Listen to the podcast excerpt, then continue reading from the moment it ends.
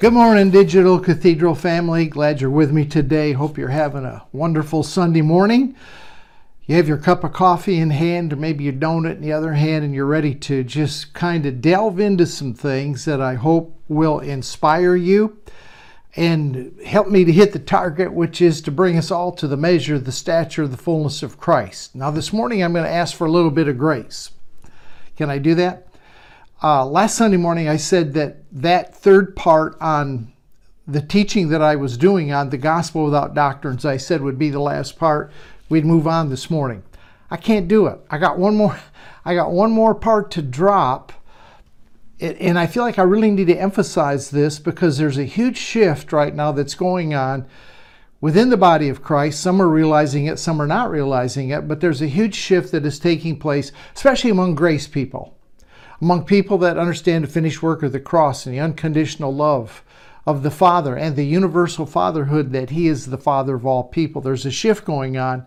And the major shift today that is going on is a shift away from a set in concrete theology, a set in concrete doctrinal system, to a love walk, to following the pattern that Jesus laid down for us. And that's what I want to explore this morning as I've dropped this fourth message, and I promise you this will be the last one. I just got this burden that I want my people, everyone that's associated with me at the Digital Cathedral and the Secret Place, I just want this to burn within your heart like it's burning within mine because I see this gospel without doctrines beginning to shift our attitudes, the way we see things, the way we see other people, the way we see other people that believe something different than what we have been led to believe all of all of our lives. Now, if you if we go back to that first teaching that I did on the gospel without doctrines, you remember we established two things. There was only one statement of faith in the early church. That first century church did not have an organized, systematic theology. There was basically one statement of belief that they held to and they unified around it. And the statement was Jesus is Lord and the only the only outline of any kind of set in concrete doctrine or theology that they had was the statement of Jesus to love one another even as he's loved us. And I'll probably read that a couple of times this morning because that's a that's a tremendous love. It's a one-way love. It has no conditions, has no limits, no boundaries, no qualifications to it. It's just one way from him to us. And he said, That's how I want you to love. I want you to love other people on a one way love, regardless of what they do, they say, they act, because people act up, don't they? People are cruel, they're vindictive, judgmental. And Jesus said, In spite of that, I want you to really love them. So I apologize. I apologize this morning. I hope you stick with me. I want to drive this home just a little bit further. And what I see on this gospel without doctrines, it, it, it, brings the gospel into being very practical. It makes the gospel, um, the kingdom, the message of inclusion, unconditional love, the fatherhood of God. When we when we begin to have a gospel without set doctrines, and, I, and every time I say set doctrines, I see concrete. They're so firmly fixed that we don't move off of it.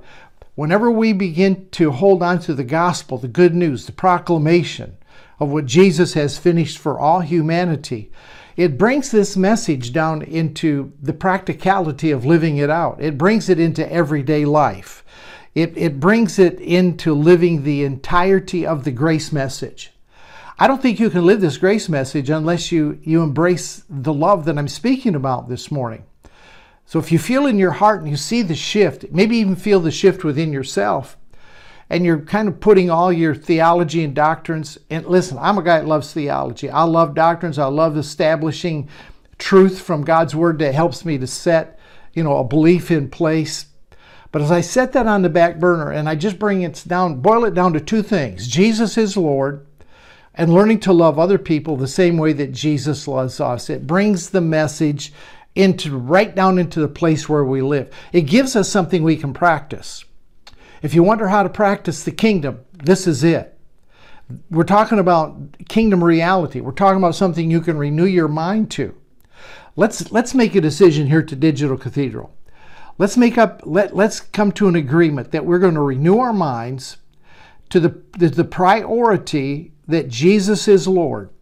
Now, to all of us, that's going to mean a little bit something different. I talked to Malcolm Smith about that this week, and I because he heard me teach this message. I rolled it out in Grand Rapids a few weeks ago, and he heard me teach it, and he and we went to lunch after that um, on a trip he made to Houston. And he said, I've really been thinking about that. And he says that the, the term Jesus is Lord means different things to different people. And I realize that. But whatever it means to you, the Spirit of truth is going to bring us to that place. Remember in Ephesians 4:13, he gave us apostles, prophets, evangelists, pastors, and teachers to do seven or eight things. And one of them in there was to bring us to a unity of the faith. Not, not a unity of theology, not a unity of doctrine, but a unity of the faith. I think when we boil that down, and later in the teaching this morning, I want to define the difference between uh, a belief and faith because there's a huge difference there. And I want us to, to realize that, understand it this morning before I get done with the teaching.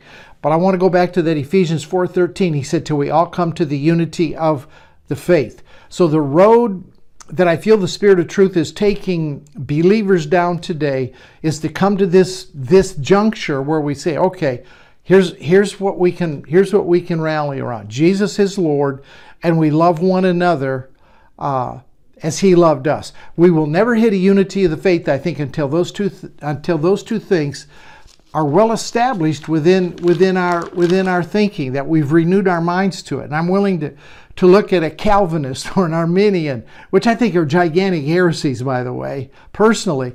But if if they're proclaiming Jesus is Lord and they're demonstrating a love walk, you know what? I need to embrace that, not embrace the doctor. I need to embrace the person and know that they have a unity of the faith with me. Now Paul got Paul got this love thing down. I want to I want to just take the love today. I a lot of us I think it's self-explanatory. Jesus is Lord, and maybe one Sunday I'll I'll go down some different streams of what that can mean for different people. But today I want to stick right on that love walk. It came as a gigantic revelation to Paul. Paul said this from that love chapter, 1 Corinthians chapter 13, probably one of the most powerful chapters in all of the New Testament. And we read this, but I don't think we look at it in terms of being a practical walking out in everyday life. Here's what he said. He describes this love that we're talking about this morning, this Jesus kind of love, which had never hit the planet before Jesus came. Nobody, nobody loved this unconditional, unreserved, no boundary, one way love. Here's how he describes it Love suffers long and is kind. Love does not envy. Love does not parade itself. It's not puffed up. Does not behave rudely. Does not seek its own. Is not provoked. And it thinks no evil. Jesus help us. It does not rejoice in iniquity, but rejoices in the truth. It bears all things, believes all things, hopes all things, endures all things. And then he drops the bomb in verse 8 when he says, Love never fails. A lot of what we believe is based on the fact that God is love, and we know that that love of God, God is love, and He cannot fail. When He said, for example, I did not send my Son into the world to condemn the world, but so that the world through Him would be saved. That word might is a bad word. You can toss it out. It's a bad translation. A better one would, would be would sent not his son into the world to condemn it, but so that the world through him would be saved. When love speaks that, when love instills that, it cannot fail. It has to see the absolute completion, no matter the duration, no matter the resistance, no matter the kickback, pushback. Those that would say, I want no part of it. It has nothing to do with His love. His love is already firmly uh, affixed and He's already rolled it out. And that's just the way it's going to be. So, one of the most radical things that Jesus said and demonstrated was the total emphasis that he placed on love. Unconditional. It's agape. It's not, I scratch your back, you scratch mine. It's not, if you can do for me, I really love you. It's unconditional. Runway street. It's given to us whether we, we request it, whether we desire it, whether we acknowledge it or not. He said, Jesus said in his teaching and, and in living it out, he said this new and greatest and only command was love. Now, by saying that, the directive that he gave was very simple. Very simple. He said, love God and love your neighbor. Even if your even if your neighbor would appear to be your enemy. Now I've told you this is this gets down where we live because this this comes against our our natural inclinations that have been developed by our culture. Our culture is more of an eye for an eye and a tooth for tooth. You do me wrong, I do you wrong. You do me wrong, I, your, your fate is sealed with me. You might as well be dead. I have nothing to do with you. I've shut you off. That's pretty much how the world operates. And that's how some of our families ingrained in us to think. Maybe our grandfather, our grand, uh, great grandfather, or maybe our dad, whatever, exampled that for us, that he just wrote them off. They double crossed him, he wrote them off. They were an enemy. Jesus said something entirely different. Jesus said, in John chapter 13. Now, do you understand why I'm digging a little bit further into this? Because we're talking about the gospel without doctrines. Now, the gospel is the proclamation of good news. It can only be good news. It can be no bad news in the good news if it's the gospel. Part of the proclamation of the gospel of good news is that there's an unconditional love attached by those that are Christ followers.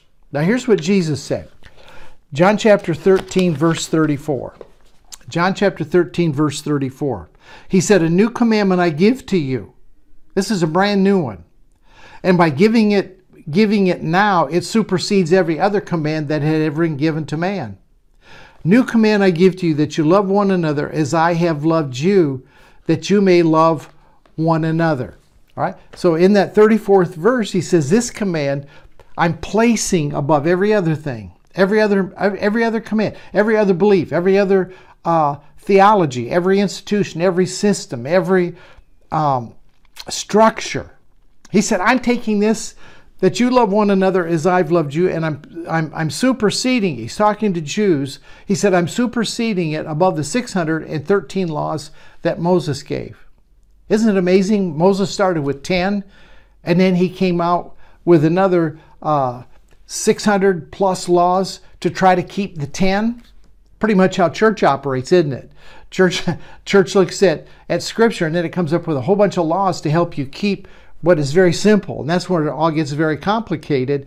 That's why I feel like the shift today, I feel like it, it's that time in history when the Spirit of truth is bringing us back to very simplistic things. Very simplistic.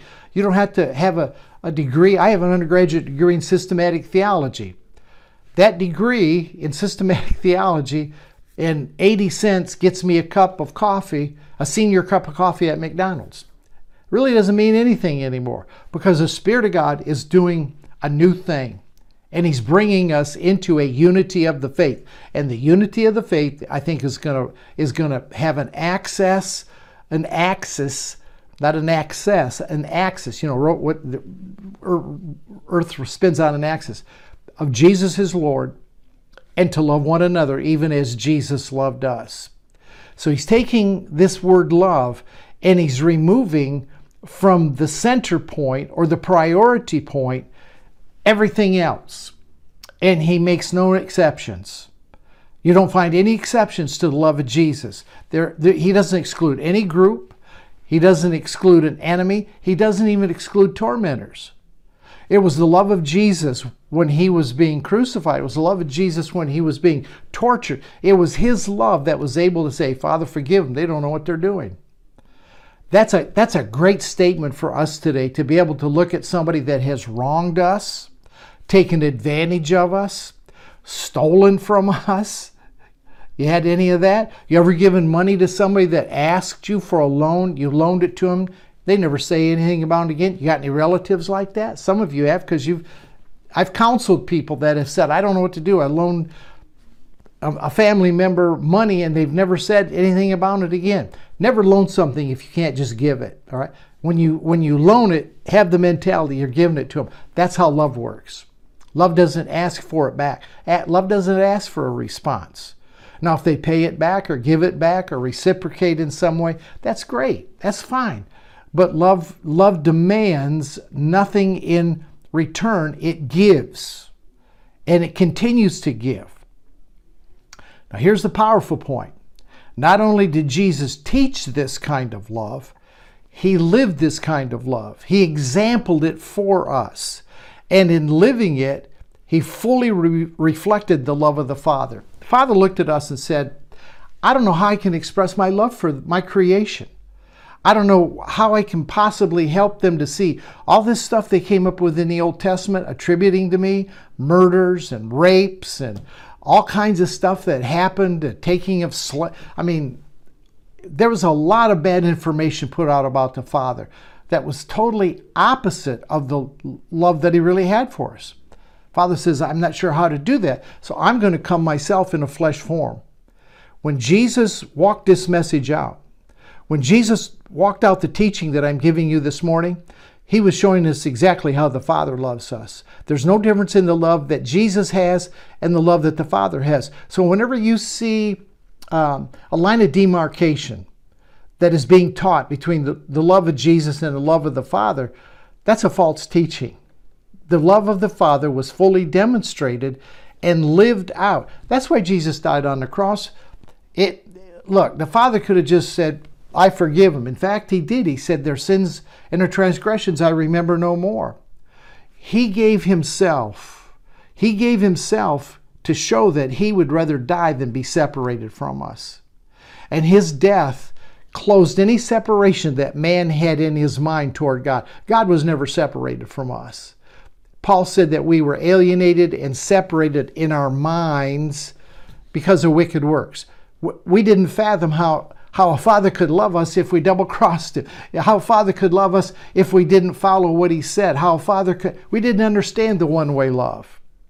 The best love that man had up until the time of Jesus was a, a philia, a phileo, a, a, a brotherly love. I love you and you love me, and that's that's how that works. That was the highest form of love that man had. So here comes Jesus and he introduces a brand new word, brand new kind of love when he says agape.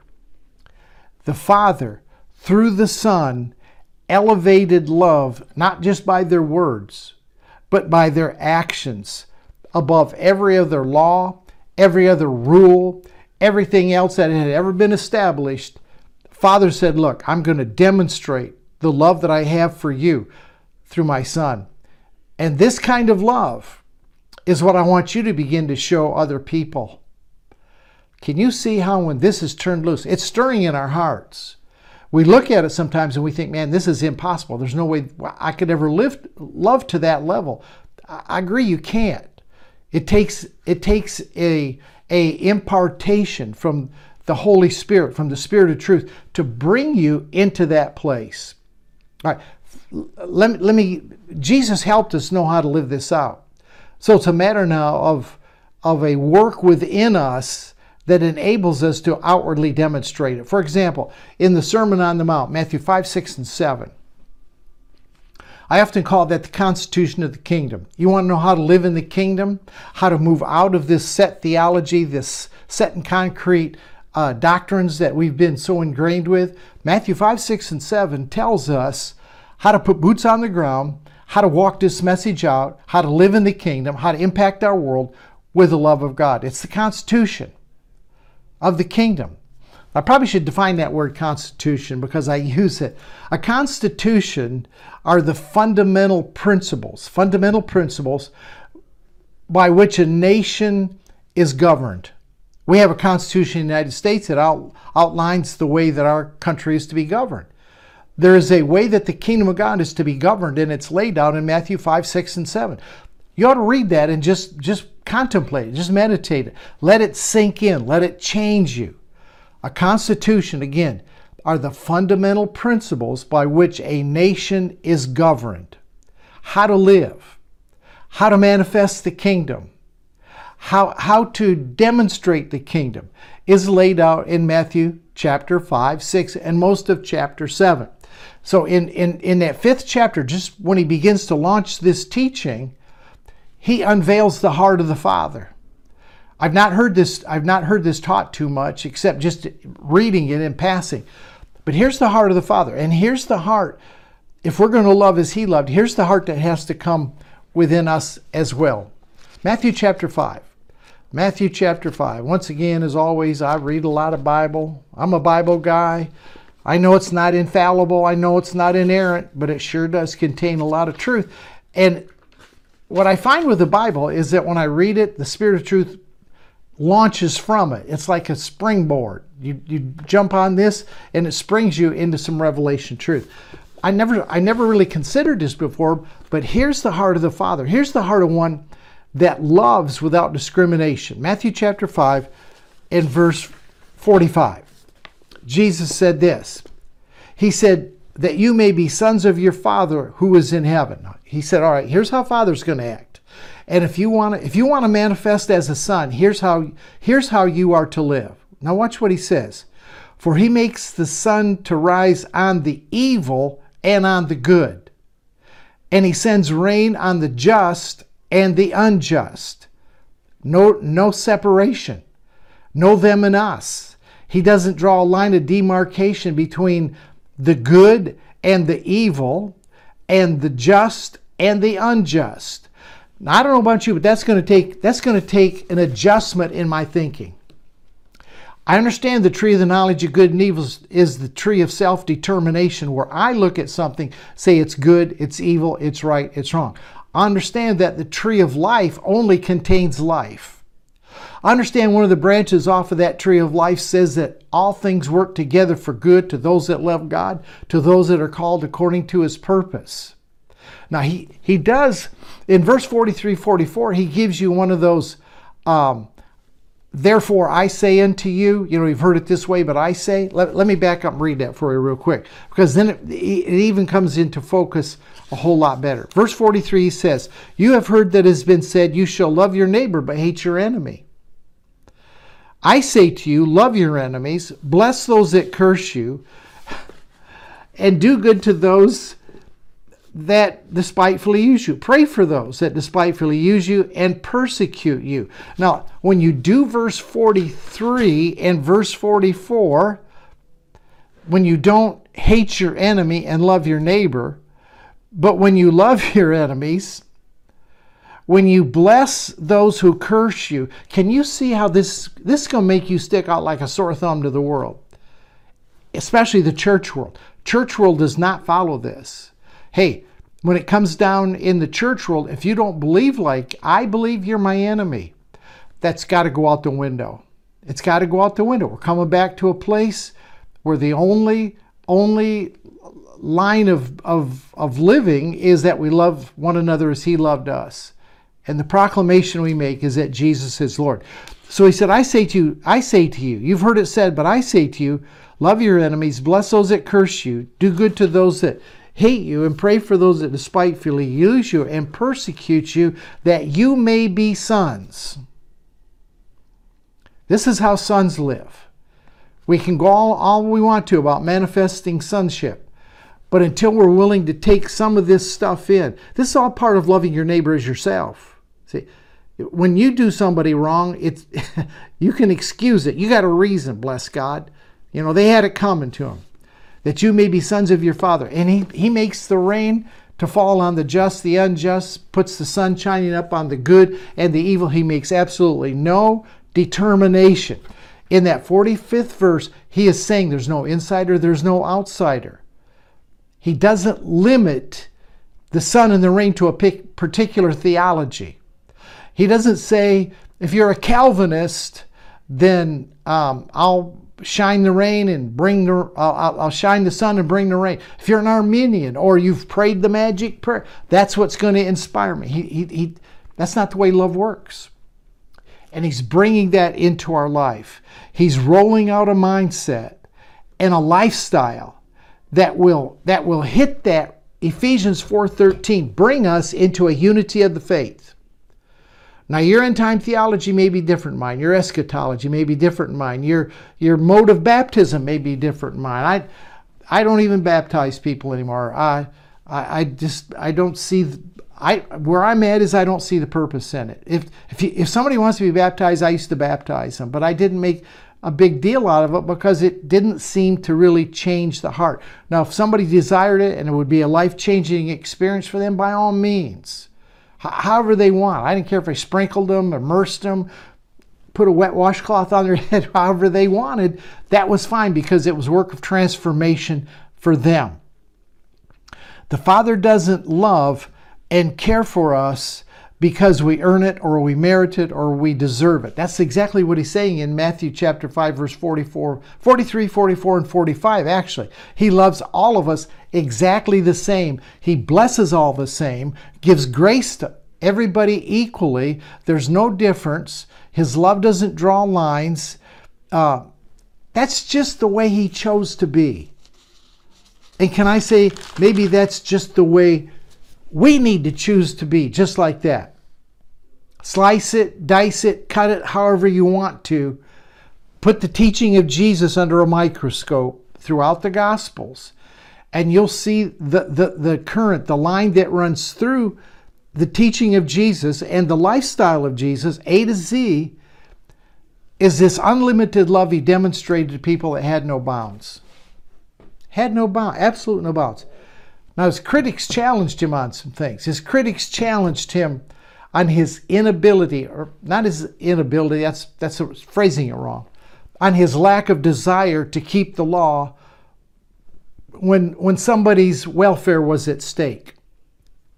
Okay, let, let, let me show you this. Mark chapter 2. Mark chapter 2. Jesus was not a lawman. He was not a doctrine man. He was not a theology buff. Oh, he knew it. He studied it. He, he could quote it, but it's not what guided his life. Okay? Matthew, Mark chapter 2 and verse 23. He was challenged about some of this. Mark chapter 2, verse 23. Came to pass that he went, went through the grain fields on the Sabbath, and as they went, his disciples began to pluck the heads of grain. They were hungry. That was a need. They were hungry. It was a human need.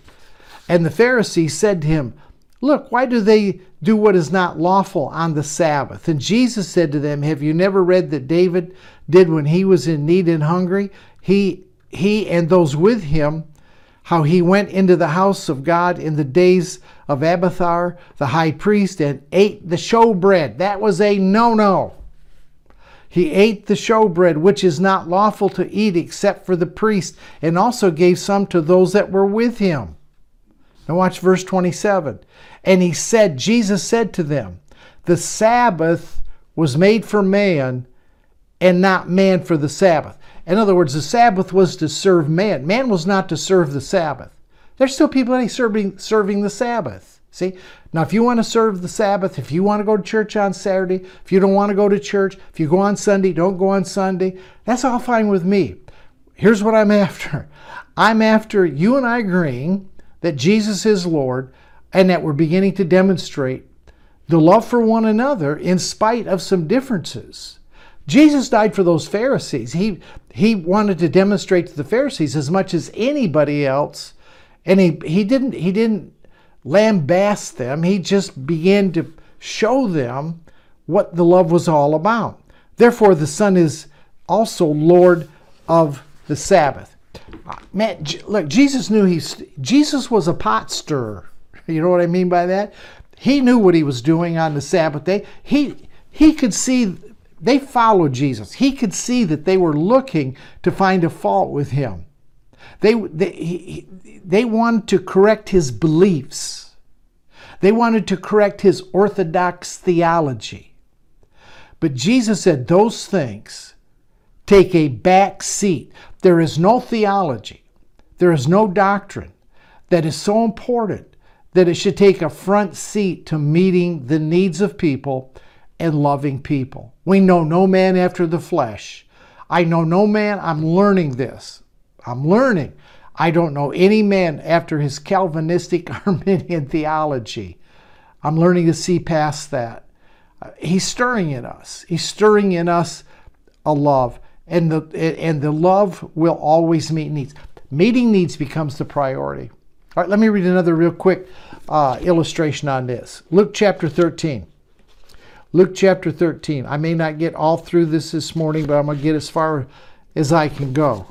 And I think I'm, I'm, I'm emphasizing what I want to emphasize. I'm feeling better already. Okay, like, okay, I backed the truck up and I dumped the whole load that the Holy Spirit wanted me to dump in this little series that I'm doing on gospel without doctrines. Matthew or Luke chapter 13. And let me pick it up with verse 10 through 17, again illustrating how Jesus met needs. That was his priority. Remember Luke chapter 4 when he said, The Spirit of the Lord is upon me to preach the gospel to the poor, heal the brokenhearted. He went through about eight things right there, and they all had to do with meeting the needs of people. That's our call. That's our mission. That's what we're on this planet to do to manifest the kingdom by meeting the needs of people. I'm preaching good this morning. Luke chapter 13, verse 10. Here Jesus sets it up again. And he was teaching in one of the synagogues on the Sabbath. So, you know, you know the, the religious people are watching him. But there was something about him. He, they brought him in and he was teaching on the Sabbath. Behold, there was a woman who had a spirit of infirmity 18 years. Boy, when somebody has been troubled with something for 18 years, my heart goes out to them. I want to see something happen. And she was bent over and could no way raise herself up. But when Jesus saw her, he called her to himself and said, Woman, you are loosed from your infirmity. And he laid his hands on her, and immediately she was made straight and glorified God. And the ruler of the synagogue answered with indignation because Jesus had healed on the Sabbath, and he said to the people, There are six days in which men ought to work, therefore come and be healed in them, and not on the Sabbath day. Doesn't that just smack of religion at its worst? We have a doctrine. We have a theology. And their theology was you got six days to work, you got six days to be healed. You don't get healed on the, on the seventh day. That's not according to where our belief system is. So that was taking the priority over meeting the needs of people. And that's not what Jesus came to demonstrate. The Lord answered him, You hypocrite. Does, does not each of you on the Sabbath loose his ox or his donkey from the stall and lead it away to water. You're meeting the need of that animal. Come on, Mr. Mr. Pharisee, Mr. Scribe. Uh, Jesus called him hypocrite. He said, You break it, but that's excused. See, see, we got doctrines, but we've got ways that we can kind of bend them and get around if we if we need to. So Jesus was pointing that out that they were willing to meet. Listen, they were willing to meet the need of an animal, but not a person. That's not what Jesus came to do. That's not his love. That's not the way he demonstrates. And ought not this woman, Jesus said, being a daughter of Abraham, whom Satan hath bound these 18 years, shouldn't she be loosed from this bond on the Sabbath? Now, this resonated with people. This is a powerful point in this little, little passage here. And when he had said these things, all his adversaries were put to shame. I, am telling you, when we start to walk in this love that Jesus gave us, all the pushback that we've had because now we've broken off from grace or broken off to grace from religion, we're now embracing unconditional love, fatherhood of God. When we start, when we really walk this message out, and the Spirit of God does a work within us that empowers us to be able to do it. Because frankly, we can't do this kind of stuff on our own. We, we just don't have the ability. We need a spirit infused ability and a, and, a, and a power to be able to do this. But his adversaries were put to shame, and the multitudes rejoiced for all the glorious things which were done by Jesus. See, people are going to recognize. People rec- people know what freedom is. People know what bondage is. When you begin to, to, to be motivated with grace and truth and love, and we walk this out. We absolutely walk it out. That 17th verse those that oppose us will be put to shame, and those that see the walk, those that see the fruit of what we're doing, are going to praise God. They're going to thank God for it. Now, this multitude probably were in church. They were in church as was their custom on the Sabbath day. But when they saw the liberty, saw the freedom that Jesus demonstrated by meeting the needs of that woman, through a heart of love and compassion, they were moved by it. I'm telling you, a unity of the faith comes when simply Jesus is the Lord and we love one another as Jesus has loved us. Now, love is not only, I, I think you're getting the message this morning. Love is, was not only the teaching of Jesus, and it shouldn't be just our teaching, but the core of it was the demonstration of his life. He demonstrated all the time. I'm, I'm thinking right now of the time. Remember when the, the children were making a lot of noise and the disciples sent them away because they were making a disturbance? What did Jesus do? Jesus demonstrated love. He said, Bring those kids here. And he put them on his knee, gathered them around them, and began to, to teach them and talk to them. Do you, do you remember when the disciples saw the hungry crowd? Jesus was teaching all day. I mean, things were good. And Jesus shut it down. He was done teaching. And the disciples came to him and said, Lord, these people are hungry. Let's send them away that they can go down to um, Chick fil A, that they can go over and get a Whopper because they're hungry. Jesus said, No, no, no, no. Set them down and put them in groups of, of 50. And he fed them, he met their need. See, the heart of love meets needs. The heart of love doesn't send people away. Do, do you remember when um, Zacchaeus? He was not well liked in the city. Tax collector, made a lot of money, rich guy. And he's trying he's come out to see jesus and the, everybody was poo-pooing him and, and pushing him away and making fun of him. And he climbs up in a tree to see jesus and the crowd did, did not show approval to zacchaeus. Jesus looks at him says come down from the tree. Watch what he said. He said i'm going to your house for dinner this love that jesus demonstrated this love that is stirring in our heart acts exactly opposite of our culture and the and and what has what we have called the religious norm. See, religion has influenced our culture a lot in the way that we treat people. Religion does not love on people. Religion separates and divides and causes strife among people. I could, I could go on with story after story in the life of Jesus in the Gospels, but the point in every case is this love overrides culture. Love overrides beliefs. Love overrides in the life of Jesus in his action social position or religious standing. The driving force with Jesus was love. It's the thing he passed on, it's the thing that he gave to the disciples with no holds barred. Let me read another scripture John chapter 13, verse 35. John chapter 13 and verse 35 he says, by this, he's speaking to his disciples, right? This, this is coming down to the end of Jesus' life. And when you come to the end of your life, you want to impart before you depart.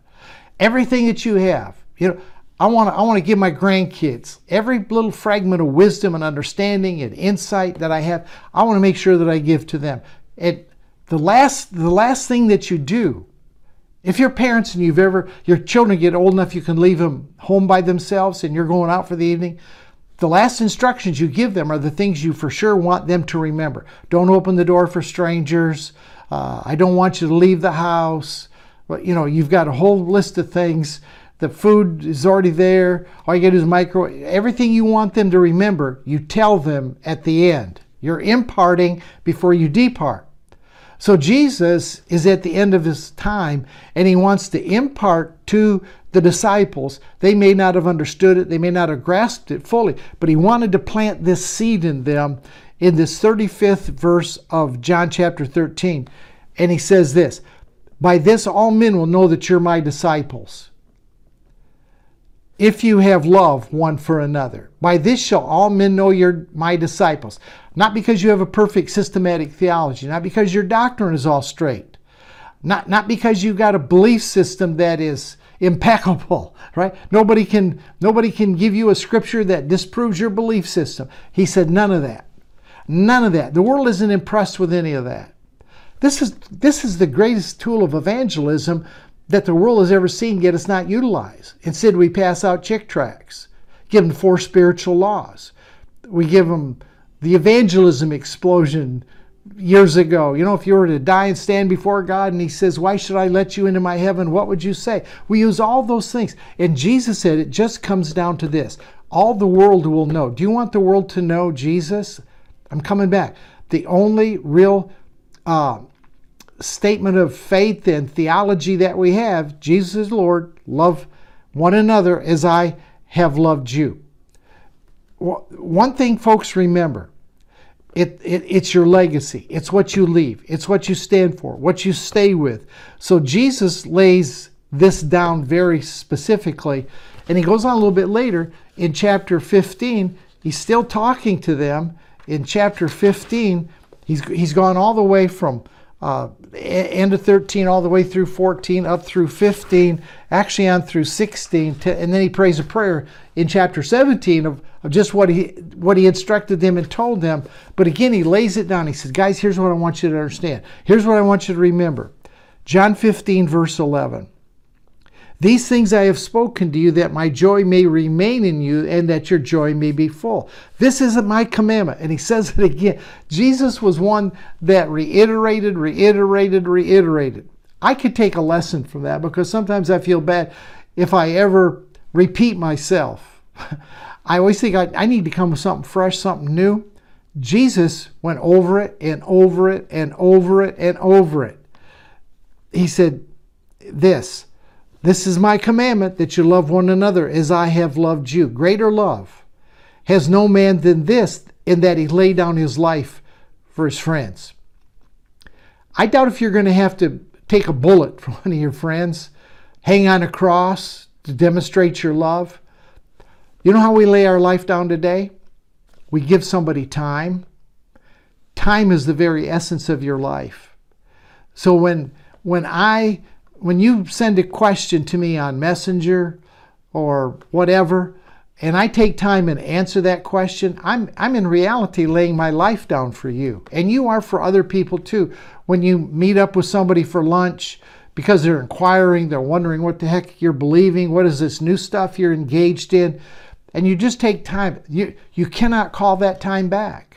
You cannot. So, in a real essence, it's, it's laying your life down. And that's a demonstration of no greater love, Jesus said. You would think, let me make just a little shift. You'd think that after 2,000 years, we'd get the revelation of all this. But it seems like for some reason we have opted for doctrine and theology instead of the simple message that Jesus gave us to love one another as he's loved us. Saul, Saul who became Paul, uh, he made a great switch. He was a doctrine man. I mean, he, he went strong for doctrine. He upheld to the point he was willing to kill for it. In that ninth chapter of Acts, verse 1, it starts out by, by saying that this guy Saul was wreaking havoc with the church. He was trying to extinguish it. He was trying to prove that what he believed was right, and he was going to eradicate all of this heresy and this false doctrine that was going on. But when Jesus confronted him, when love met him on the Damascus Road, his life was changed in an instant. And I contend that when people meet love through you, when we're giving out the love of Jesus, we haven't put conditions on it, we haven't put qualifications, we just love them without saying enemy, tormentor, whatever, right? Paul underwent a deep conversion and he went from the doctrine man to the love man. And he demonstrated, that's why he wrote that 13th chapter, no, no greater love, right? No greater love demonstrated than what he says in, in verse 13. In fact, Paul, Paul says this in Galatians chapter 5. Galatians chapter 5. This, this is heavy. This is good. And this is going to explain maybe some things today. Galatians chapter 5, verse 6. It says, For in Christ Jesus neither circumcision nor uncircumcision avails anything. So he's saying it, it doesn't matter who you are, doesn't matter the standards that you've tried to keep, it, it avails nothing. He said, But faith working by love. The circum- uncircumcision is a religious position. The faith which works by love, and the, the, the love there is the word agape. So faith works by love. You know what struck me this week? Man, this, this really hit me like a ton of bricks. Could it be that maybe our faith has not developed and we have not been able to receive by faith to the level that we would desire? Is because we have not had the fuel of love that has fired it up. He said, faith which works by love. Now, can you hear the Pharisees? Can you hear the church folks saying, Is that the only way faith works? I thought faith came by hearing, hearing by the Word of God. Yeah, that's all fine. But you can't you can't take and hear the Word of God if you're not hearing the message of love. And I said earlier in the teaching that we need to make a distinction between belief and faith, and I want to do that. He said faith works by love. beliefs are, here's how I define a belief. Uh, and I jotted this down, so let me just read it to you. Beliefs are commonly held opinions that fully persuade a person or group. Commonly held opinions. All right? The Baptists have commonly held opinions. Presbyterians have commonly held opinions that they are persuaded of. Doggone it, this is right. They're fully persuaded of it. And they're, they're, they're treated as certainties. They're kind of the, the center post. They're the absolute, not up for question. A Baptist will tell you, baptized by immersion, it's not up for question. And they're usually statements when somebody comes into that group, beliefs. They are, they are statements that somebody coming in must agree to to be part of that group. I used to take people through the discipleship class, and before it was over, I'd say, Here's what we believe. Do you believe the same? Can you say, I, I'm willing to put my hand to this and believe it? Okay. Now, faith, on the other hand, is a conviction that a cause of action is right and it's worth doing. It's, it's a conviction that a cause of action is right and worth doing. And it's usually lived out in uncertainty. Belief carries the tag of certainty. Faith has the tag of uncertainty, but you have confidence that the risk that the risk is worthwhile. All right? You you can have a lot of beliefs but little faith. You can have a lot of certainties, a lot of absolutes, but but you don't live in any uncertainty feeling that like this is a mystery like it's worth pursuing or you can have little faith or you can have little faith have a lot of faith in, in few beliefs so you can have a lot of beliefs little faith or you can have lots of faith and few beliefs now again a belief is a commonly held opinion that is that fully persuades a people or group. Faith, on the other hand, is a conviction that a course of action is worth doing, and it usually carries a degree of uncertainty. For example, Abraham was heavy in faith, but he was light on beliefs. He was actually an idol worshiper from Mesopotamia. His, his belief system was jacked up, messed up. He was not a worshiper of God. Think about this. He had no scripture, no church, no Bible, no doctrine, no pastor, no atonement theory, no concept of heaven or hell. And God comes to him and says, Here's what I want you to do. Faith took him on the journey. Faith led him on an adventure, even though he didn't know where he was going. He had no certainty except the faith as to what would take place. He became the father of faith and a demonstration and an example of faith. Jesus and Paul are good examples of leaving their traditions, their set in concrete beliefs, the certainties that their religion held, and they left and they went into a, a faith that works by love.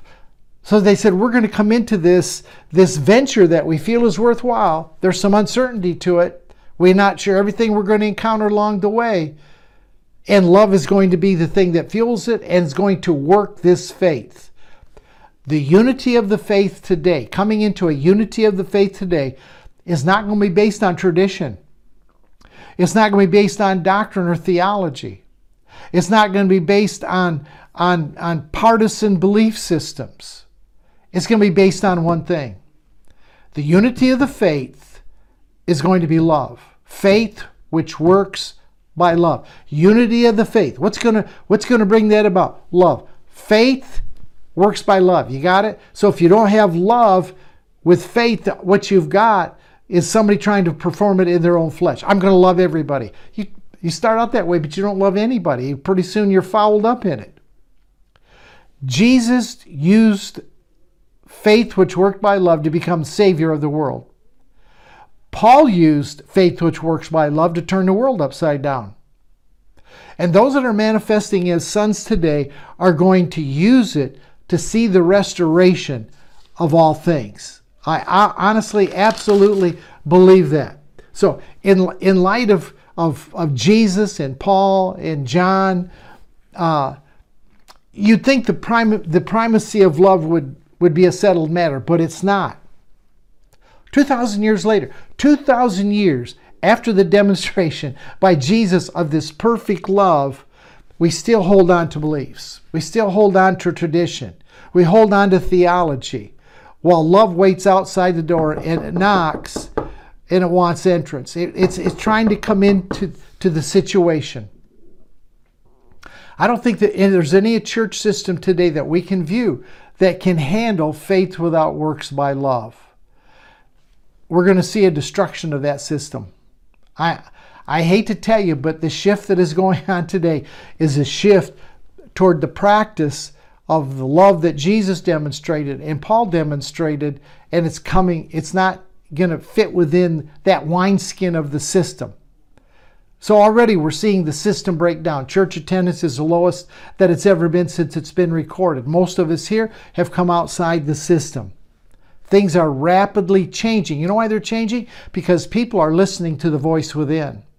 People are learning how to be led by the Spirit, a voice that only knows the language of love, but not just the language of love, it also knows the action. It knows the demonstration. It knows the outworking of love. Paul mailed it down in that 1 Corinthians chapter 13.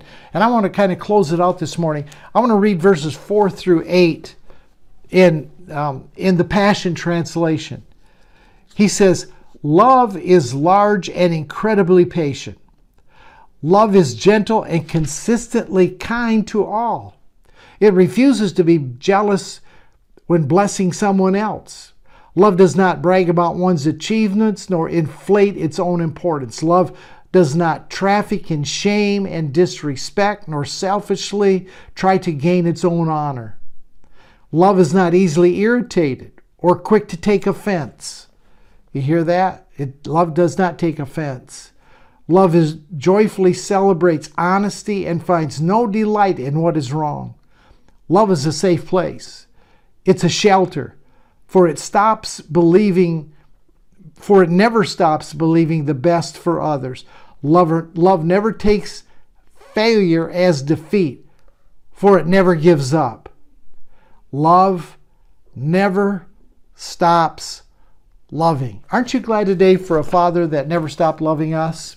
See, the Spirit of truth has brought us to a point where we got to make some choices. Are we ready to say that Christianity must no longer be defined by a belief system, by a theology, by a doctrine? Are, are we willing to say that? But rather, it got to be defined by a red hot pursuit of the love that Jesus demonstrated and lays out so well for us throughout the Gospels as to how we can actually live it out. We're, we're, we're seeing a shift. Let me say it again. We're seeing a shift from teaching correct doctrine, from teaching theology to a, a, way of love as Jesus taught. We're, we're, we're seeing something come in today. And those of us at the Digital Cathedral are seeing this. We're, we're learning how to walk this message out. And we're getting bold enough, we're not intimidated anymore by what people say, their put downs, their disagreements, their hassles, their fight, their pushback. That's not, that's not bothering us anymore. We're not intimidated by it. But we can continue to love in spite of it. So my my prayer today is that this school of love would open the doors wide in the life of every person that has ever said, as Jesus is, so are we in this world. Amen.